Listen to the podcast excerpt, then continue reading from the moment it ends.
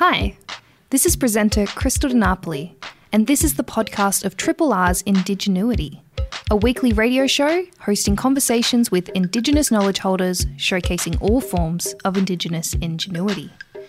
Indigenuity is broadcast live on Triple R each Sunday afternoon. Hope you enjoy the podcast and feel free to get in touch via the Triple R website or Twitter at IndigenuityAU.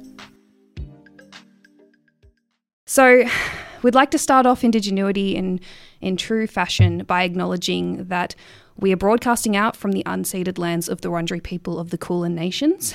They are the world's first astronomers, uh, custodians of the world's longest continuing culture. And I feel like in Indigenuity, um, we really try to, I guess, play into this um, theme of storytelling and knowledge sharing. And I use this as a reminder for you all to be making sure that you are acknowledging the country in which you're passing through, whether you're listening to this live or you're playing back later. Um, and I'd like to pay my respects to Wurundjeri elders past and present and, and acknowledge their continued connection to these beautiful lands. So today we're going to be speaking with Nicole Smede. Nicole is a Worimi Biripi poet who works through language to reconnect with her culture. She's the First Nation Senior Project Manager for Red Room Poetry and has been a key contributor to the Poetry in First Languages program since its inception in 2018. Poetry in First Languages is a program that delivers First Nations led poetry workshops to students to help support them to find strength in their cultural identities. And so today we're going to be speaking with her about her work and about her wonderful program. Nicole, welcome to Indigenuity.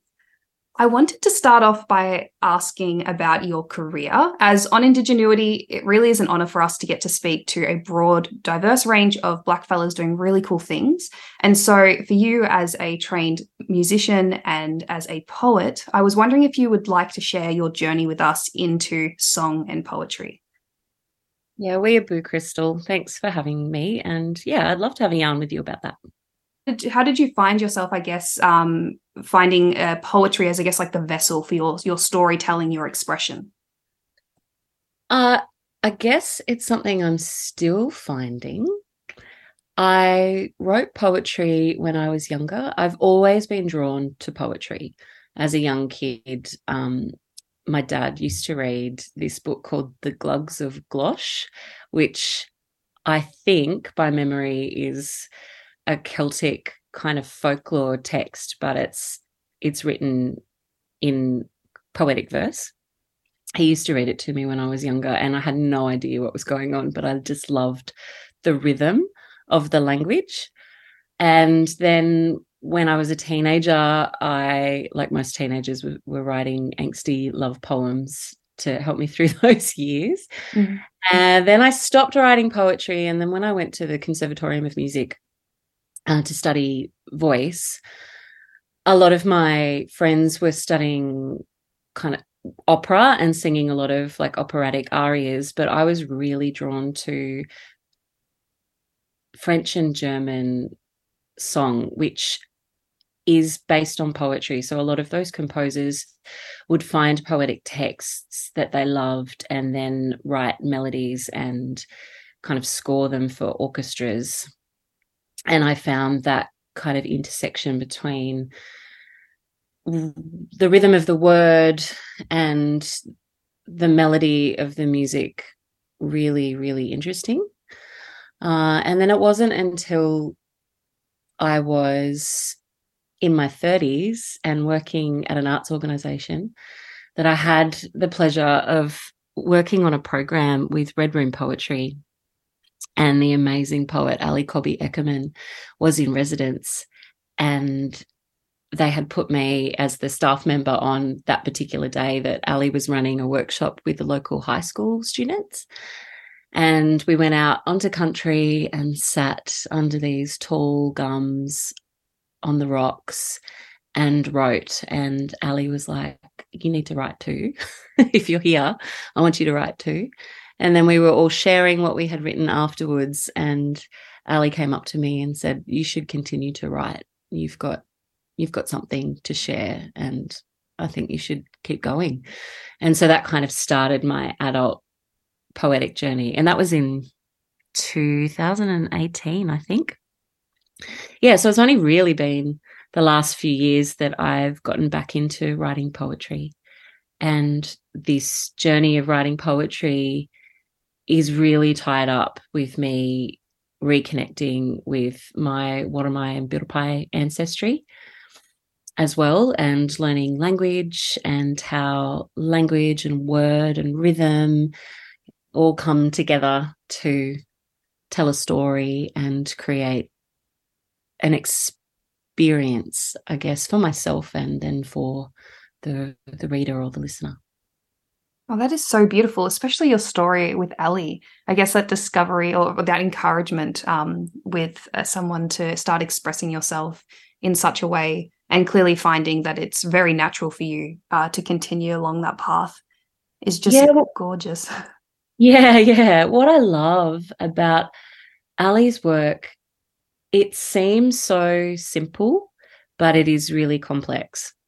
And going to school, when we're taught poetry, a lot of the time we look well i know that, that it's changed since i went to school a long time ago but when i did go to school and study poetry that we were looking at a lot of like old poetic forms and poetic texts that have a lot of rules you know um, you have to have so many syllables in a line and rhyming meter and all of that stuff and i think that can turn people off poetry because it seems too complex Mm, definitely.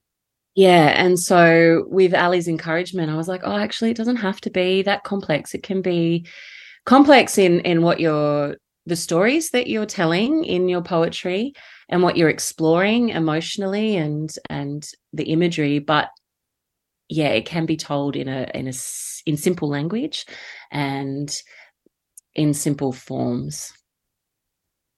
Beautifully put. And i actually um i guess as a student who's my exposure to poetry and i'm a, like a science student but like my exposure to poetry um through like high school is very much how you're describing with those sort of rigid rules and i remember um because i used to sing a lot and so i was mm-hmm. very interested in this idea of poetry but i guess i did get a bit caught up in the stress of the rules and so the way you're sort of describing this approach really does seem like a very inviting and accessible way to start I guess, uh, yeah, I guess is start expressing yourself through poetry.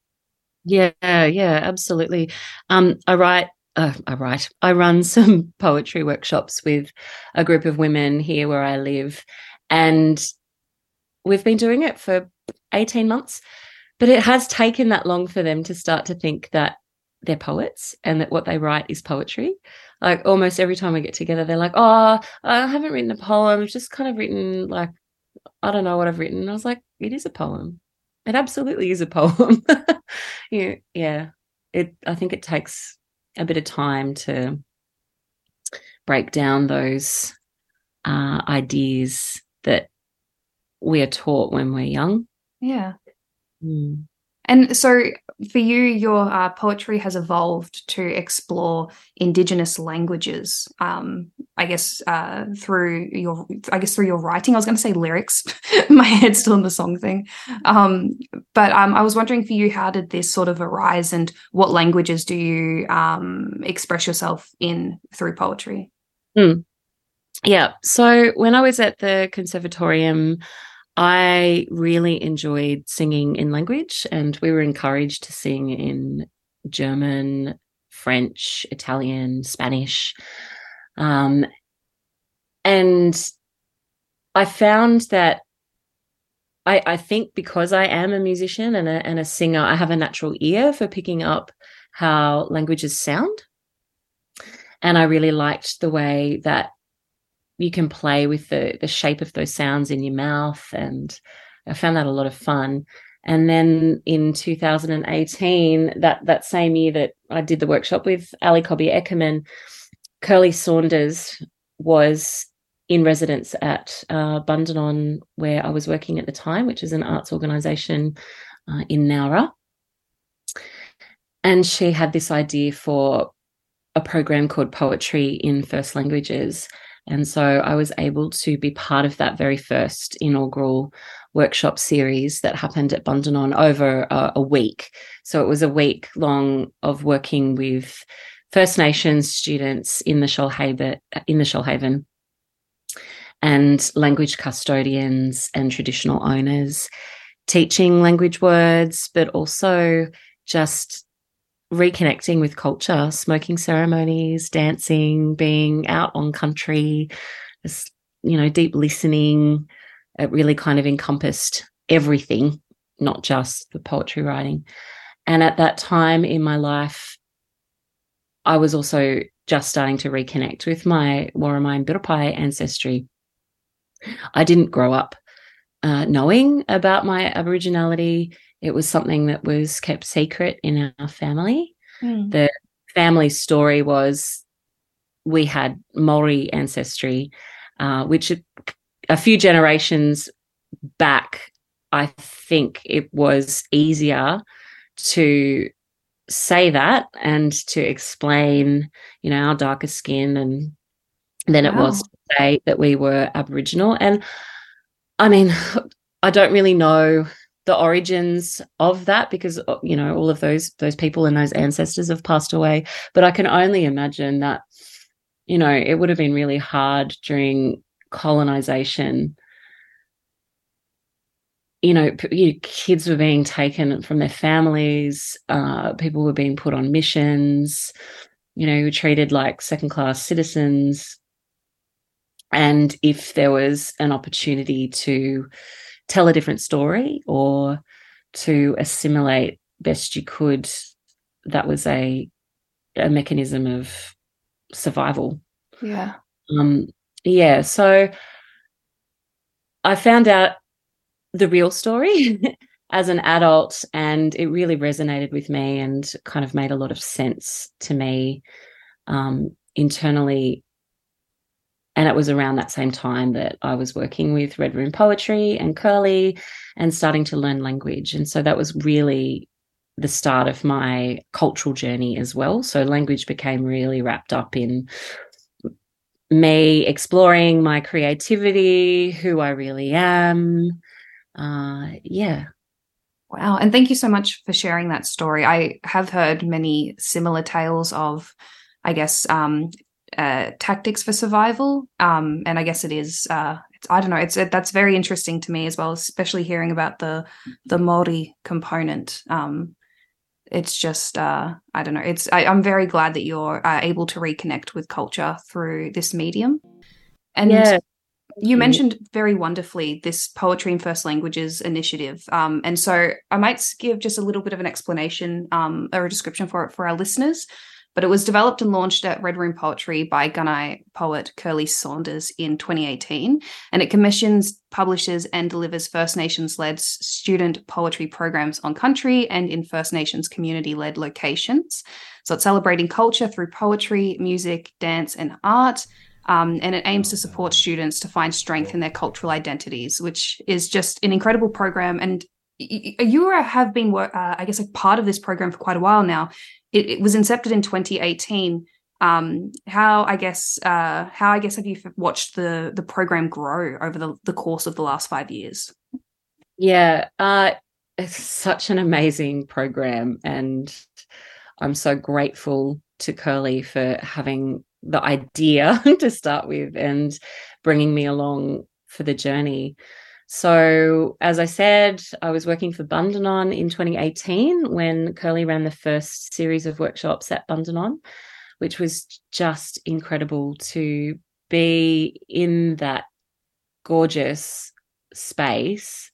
Um, Bundanon is surrounded by 1,100 hectares of bushland. It's just really, really special a special place. Um, to be in that space with language custodians and elders and all of these wonderful young Koori people, uh, many of whom had, you know, maybe similar stories to myself. They know that they've got Aboriginal ancestry, but a lot of them weren't sure where from. You know, their parents had ticked the box on their school form and they go along to all these excursions, but you know, weren't able to say where, who their mob was.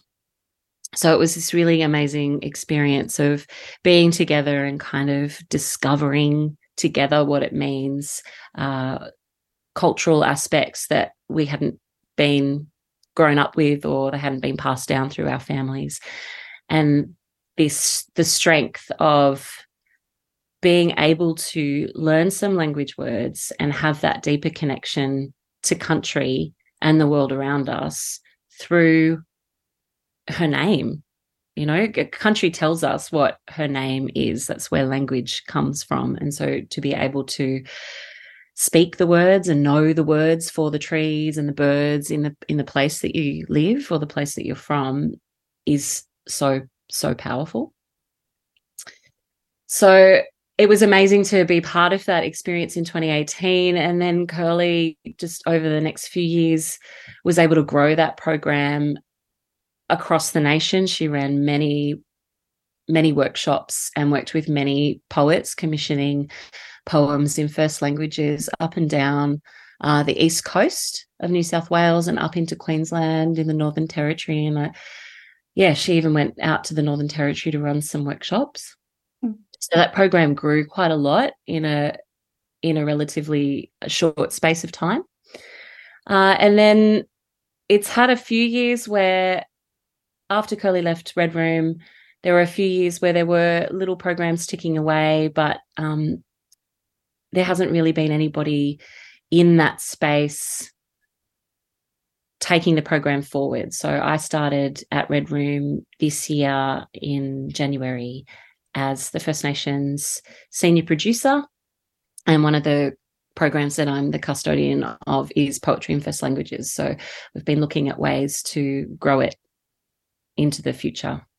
Oh, that's very exciting. And congratulations as well. It sounds like you are, um, I guess, like seemingly very well placed for this role, especially with your, I guess, your, how you've described, you have a very similar sort of experience of um, I guess like coming to find culture through poetry and feeling culturally grounded in that aspect. And then you're describing many of the students that you're interacting with are on a very similar sort of journey of mm. cultural connection. So it sounds like very um, like you've completed a cycle there. Yeah, yeah, I think I have, and I oh, people talk about life purpose. I I feel like this has been one of mine, if not mine you know i was meant to to be here and to be part of this program and to be having the experiences i i was alongside of this program. Yeah it feels like there was a lot of guidance and a lot of alignment. And what would you say is the impact you're hoping poetry in first languages will have on the young people who come through the program? Well we've seen the, the impacts already of just this pride in culture. You know, a lot of the kids, um, the students turn up. They're a bit unsure about what's going to happen during the day. And then when they leave at the end of the day, they're standing taller, you know, their shoulders are, are broad and they they can't wait to go home um, and tell their families what they've learnt. They can't wait to go back to school and to tell, you know, their friends at school what they learnt, the experiences they had, and to start using language with each other. And a lot of the, the family members of these kids then approach Red Room and say, Oh, what a wonderful experience. Where can we learn language too? Excellent. And so it starts it starts this kind of um, hunger and curiosity of, oh, okay, it is out there. We can access it and we want to access it. I think for so many of our grandparents and aunties and uncles, there's still a fear of language. You know, we weren't allowed to speak it, we weren't allowed to pass it down. Um, terrible things happened when you did, and so there's still this fear of we can't we can't speak our language, or there's this idea that it's it's not there anymore. It's been I don't want to use the word lost, but the knowledge has gone with with those that have passed passed over mm. um, but that's not true it's alive and we're trying to make sure that it it's it continues to be living uh, we're working on a program at the moment called Baraya Barai, which means sing country in Gathang, which is my ancestral language. And we're looking at the whale song line up the east coast of those saltwater communities from Lutruwita up to Meanjin. Um, and so we're we're putting together this program. The idea behind it is we know that all of these saltwater communities on the east coast have whale story and have whale songline and part of poetry in first languages is bringing together not only poetry and language and the written word, but also the spoken word and the sung and dancing and science, because poetry for us, for us blackfellas, isn't just the written word, it's in everything. Poetry is in everything. It's even in the relationships that we have with each other. Uh, and so we're looking at how can we make this program make more sense to us as black fellas culturally by encompassing all of those things that we do. And so we would like to take students out onto country so that they can learn the whale story of their mob, as well as, you know, the First Nations science behind what are the the markers of when do we know the whales are migrating in this particular area? Is it because the Gymea lilies are blooming, or is it the wattle? What are the what's the marine health um, of these beautiful creatures like? I feel like I'm not being very articulate. I'm no, sorry. you, you definitely are, and it's it sounds so interesting to me, especially given um, a lot of my focus is focusing on Indigenous sky knowledge and how we encode that science in our stories. And so, of course, once again, there's this beautiful connection and overlap with poetry and that expression and science and history being encoded in poetry. So that just sounds wonderful. Absolutely. Yeah, that's right. And so, yeah, this program, hopefully, we're looking for funding at the moment. And we've just made, we did a pilot workshop on Dharawal country a couple of months ago with some students, which was so beautiful. We only spent a day together, but next year when we start running this program, if we get our funding, fingers crossed, we'd like to do three day workshops. So the first day would be concentrated on telling yarns and stories about the whales. You're starting kind of like a contemporary ceremony, I guess, for three days, where you start with a smoking ceremony, the stories and of the whales, and then learning about those kind of First Nation sciences, and then writing poetry and language, and then turning that into song and dance. Wow. So that we can celebrate a new contemporary songline with our communities and then pass that on the way that songlines have been passed on for millennia celebrating maybe in corroborees or it, i think it'll look different in each community. Well I, I don't think i know it will look different in each community because it's a community led program. So the elders will really shape what it looks like for their mob but the hope is that whatever the outcome is then celebrated in community and then passed on to the next community who then go through that same process. So we're kind of passing on these whale stories and songs and dances up the east coast. Oh, that is beautiful. And that is um I also think like a really interesting point too, because I know a lot of people, when um, hearing about Indigenous cultures or knowledge systems, quite often use like a sort of like static past tense. Um, you know, it's sort of like a we were then and we've sort of ceased developing now. And so yeah. I think sometimes some people get a bit scared about um, expansions on cultural knowledge. And so to hear about this particular um, songline and community led focus is very exciting. Yeah, thank you. I mean, that's how we keep our culture alive. Like things can't survive if you don't continue to evolve. Yeah. Yeah. And and and and like once again, like you know, with the sky perspective, um, that is something that's so inherent to Aboriginal astronomy because we have such incredible sky knowledge detailing um his historic events that have occurred in the skies over thousands of years, which we know with very great certainty that these these stories have come from such a, a long time ago, but that also there are certain limits on how uh, when a story could have ar- arisen. So essentially, we have these beautiful, like thousands of year old stories, and we have stories that have come a bit more recently in the last like thousands of years or so. It has to constantly evolve because the skies constantly change and evolve over the time scales of our our history here on the scale yeah. of 60,000 years, skies change a lot. And so I see that a lot too with how it is through that, um, I guess, like constant adaptation and evolution that we are able to be the world's longest continuing culture. So it is lovely to see those expansions in this way as well. Yeah, yeah, that's right. Thank you. And I think it's really important too for language to be enlivened, you know, and we do that through speaking it and singing it. You know, it, it can't just remain static on a page, um, there needs to be this reciprocal relationship between language and country. Like I said before, our language does come from country, and so it's an honor to be able to to sing and speak language back into country. And that's what songlines are all about as well. It's how we we honor and, and keep those alive and in our memories and we're able to pass them down because we are energetically continuing to breathe life into them.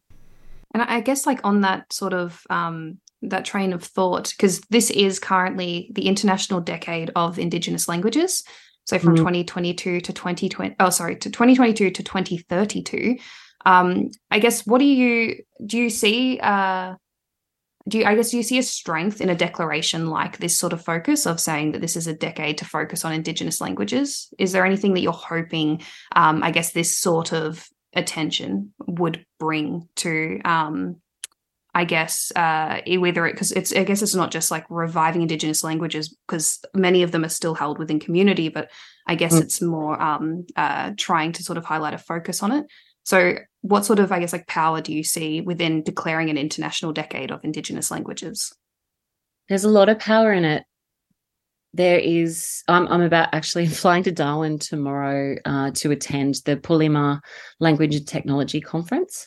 So, it's the largest language conference in the Southern Hemisphere. And it's, I think this year we, they've been saying there's more than 900 delegates coming from all over to be a part of this. Wow.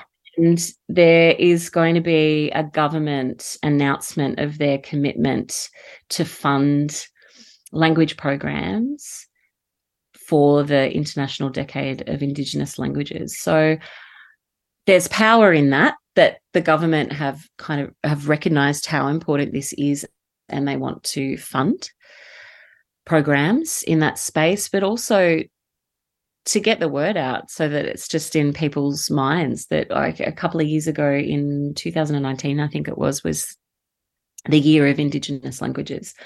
And it was really exciting to see uh, people putting that on their email signatures seeing posters around. It was just kind of in people's minds not just blackfellas minds but you know um, everybody's minds. It was out there. Mm. and i think there's a power in that, in people recognizing how important this is and that languages are alive and they're not necessarily being used in the way that they could be. And since 2019, we've seen a big shift in the way that language is respected. I can see it in the community that I live in. Suddenly, street signs, um, when you drive around Nowra and Bomaderry and the Shoalhaven, all of the signs that tell you what suburb you're in are now in Aboriginal language as well. Mm. And we've had that big campaign with um, post codes as well, um, with Australia Post.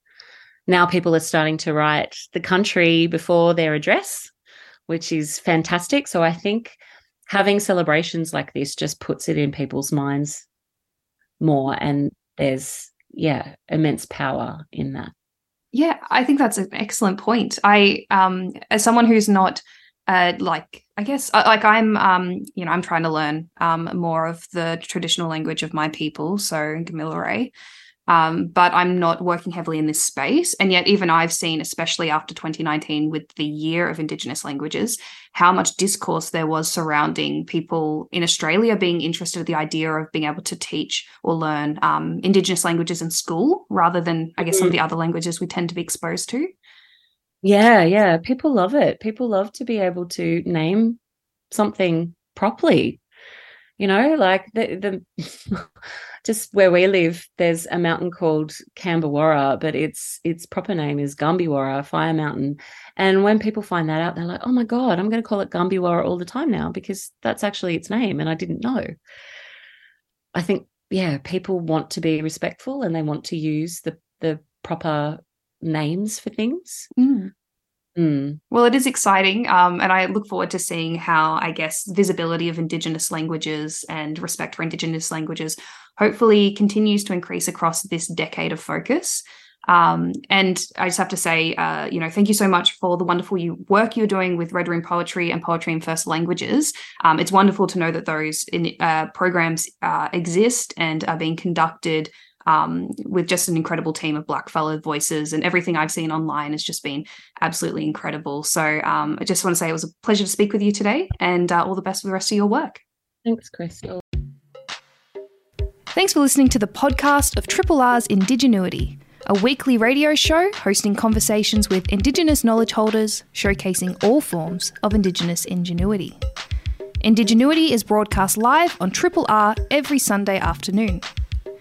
Hope you've enjoyed the podcast and feel free to get in touch via the Triple R website or Twitter at IndigenuityAU.